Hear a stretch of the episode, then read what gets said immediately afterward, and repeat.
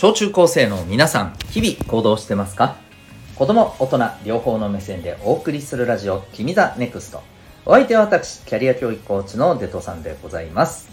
人間関係、目指したいことの発見から実現まで、自分らしく成長したい、そんな小中高生を応援するコーチングの教室を開いております。この放送では、身の回りの様々なことから得られる学びを毎日お送りしております。今日は、小中高生が今のうちに知っておくべき人とのつながりそんなテーマでお送りしていきたいと思います。はいまあ人とのつながり人間関係かな。うん。まああのただ、えー人間関係って言ってもねつながってる離れてる人間関係いろいろあるじゃないですか。で今日は、えーこのつながるというところについてね、えー考えていきたいなというふうに思います。で皆さんは普段からですね、まあ、これあのいいとか悪いとかちょっと抜きであの一旦ね考えてみてほしいんですけど人とのつながりというところについて、えーどうでしょう？なんか意識してたりしますか？うーんなんて言ったらいいのかな？例えばえっ、とこう、まあ、家族で行くと何でも話せるかなとか、うん、最近こういうことはちょっと話しづらいのもあるなとかね、うん、またあの友達っていうところでね、えー考えてみてもいいと思うんですけど、うん。えー、とちょっとこうあのこう誰々さんとは誰々君とは本当に何でも話せるような、えー感じ何でも話せるように自分は思うんだけどまた一方で別の誰々君とはちょっとだちょっとそこまでなんかこうあまり話しづらいなみたいなねところとか。うん。まああとはもしかしたらね自分は何でもあの誰々さんには話せると思ってるんだけどあっちからしたらどうなんだろうなとかね。うん。まあいろいろねあのこういうつながりっていうところをこう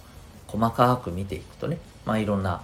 なんていうのかなことが、えー見えてくるし普段の生活の中でも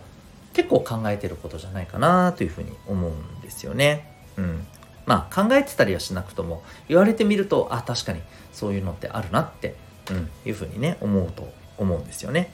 うん、でこういったですね人のとのつながりっていうところについてなんですけどこれ実はですね、えー日本ってあんまりですねうんその人とのつながりっていうところを日常的にはですよ、うん、多分ねそんなにねなんていうのかな、うん、まあこう言っちゃなんだけど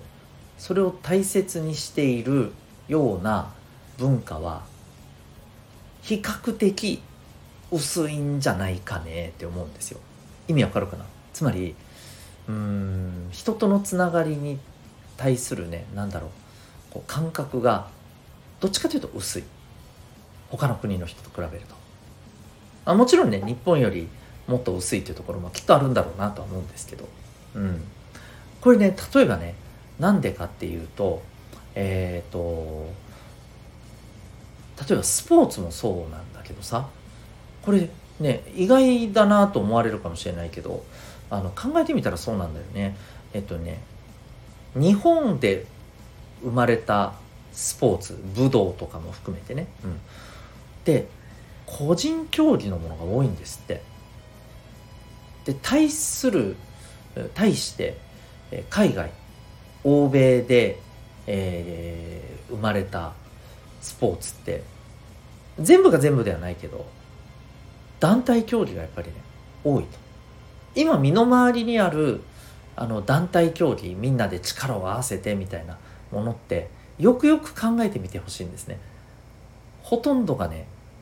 海外起源なんですよ。海外で生まれたってこと。そう。ちょっと考えてみて。結構そうなんだよ。うん。でねいや例えばいや剣道とかで団体戦とかあるじゃん。で剣道って日本でしょって。ね言う人もいるんだけどあれってさ団体戦つってもさ個人戦の積み重ねじゃんあれは。団体戦って言ってもさじゃあ2対2でとか3対3でとかそういうことはしないじゃない。1対1の要はねあの繰り返しなわけ繰り返しではないけど1対1でのねそうの戦果を合算して決めるわけじゃないですか。だから違うじゃん。ね。そうなんですよ。こういうところからもね日本ってどっちかっていうと一人一人のあこれいいとか悪いとかじゃなくて、ね、一人一人のこのなんていうのかな強さというかね、うん、そういうことをやっぱりね重視されているうずっと何て言うのかな社会だったのかな文化だったんじゃないかなっていうのはねやっぱり言われてたりするんですって。うん、であとねあのこれはえっ、ー、とアフリカでの結構ね、えー、有名なまあ言い伝えられてるこの教訓みたいなものらしいんだけどね、まあ、でも今はねいろんな人があの日本でもねいろんな人がよく使うんですけどえっ、ー、とねこういう言い伝えがあるんですって。えっ、ー、とね早く生きたければ一人で生きなさい。遠くへ行きたければみんなで生きなさい。こういうふうな表現をしてるのね。うん。そう。ねこれもまああの起源は海外なんだよね。日本じゃないというところなんですよね。だから、えー、日本ってどっちかっていうとねつながりっていうところがもともとはねこれいいとか悪いを抜きにしてね、うん、あのそんなに重視されていなかったところがあるんじゃないかなと、うん、ただやっぱりねあの特に2011年のねあの震災あたりもそうだしこの辺りのね大きな出来事があって、えー、お互いに支え合うっていうことの大切さを知ってまあある意味それまでそこがね気迫ちょっと薄めだったからこそねつながりって大切だねっていうことがねきっとねまあ何て言うのかな逆にこうすごくインパクトがねあったんじゃないかなっていうねふうに思うんですよね。で、えー、やっぱりね、あのー、ここまで聞いて改めてこう自分のこう身の回りのこととかこれまでのことを考えてみた時にやっぱりねいろんな人に助けてもらったりっていうことはあると思うんだよね。でもっと言うと特に今スポーツ部活動を頑張っていて、えー、それがしかも団体競技でやってる方は多分なおさらそうだと思うんだけど一人がどんなに強くてもさ、うん、やっぱり団体でチームとして何かをやっていこうってなったらやっぱどうしてもねあの、うまくいかなかったりするよね。うん。なんていうのかな。例えば、えいるよ？チームのいろんなチームの中にはさ。一人だけめっちゃすごいやつがいてさ、えー、まあそいつの力で勝ち上がってますみたいな。あのチームとしても強いですみたいなとこもあるじゃんっていう人いるかもしれないけど。あれってさ僕は思うけどその一人を究極的に生かすように周りがそうチームがそういうふうにねつながってるから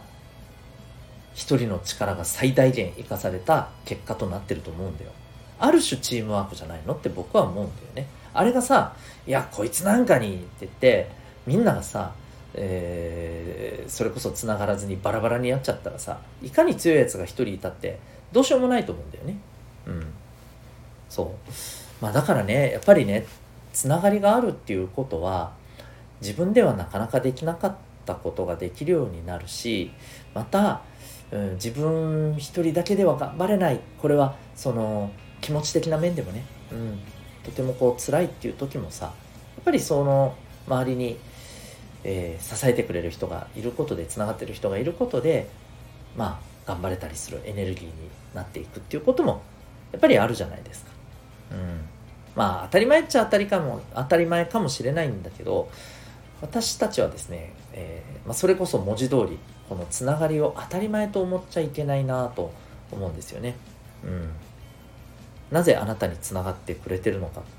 これは分かんないですよね。相手にしか分かんないよね。うん。相手なりの理由があってさあなたとつながっているんですよ。でそれはなんか当然のことじゃなかったりするんだよね、うん、やっぱりそこは大切にしてほしいかなというふうに思います。だから、まあ、結論ねつながりがあるとねやっぱり、うん、いろんなことができるしまた自分のあのー、ね本当にこう生きるエネルギーにもなるし、うんまあ、大切じゃないかなというふうに思います。是非つながり大切にしてください。といったところでですねところがという話をですね最後にしたいと思います。ところがですねこのつながりって実はねうん捉え方を間違えるとですね、まあ、私たちの首を絞めることにもなりかねないんですよ実は。ここまで言っといてなって思うかもしれませんけどそれはあるんです。ということで次回はですねつながりが、えー、逆にね、うん、自分自身のこうことを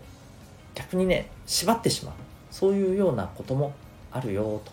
うん、あるいはつながりを増やすことが必ずしもどうなの？というね、まそんなお話をしたいなと思っております。次回もぜひ、えー、必聴の内容でございますのでお聴きください。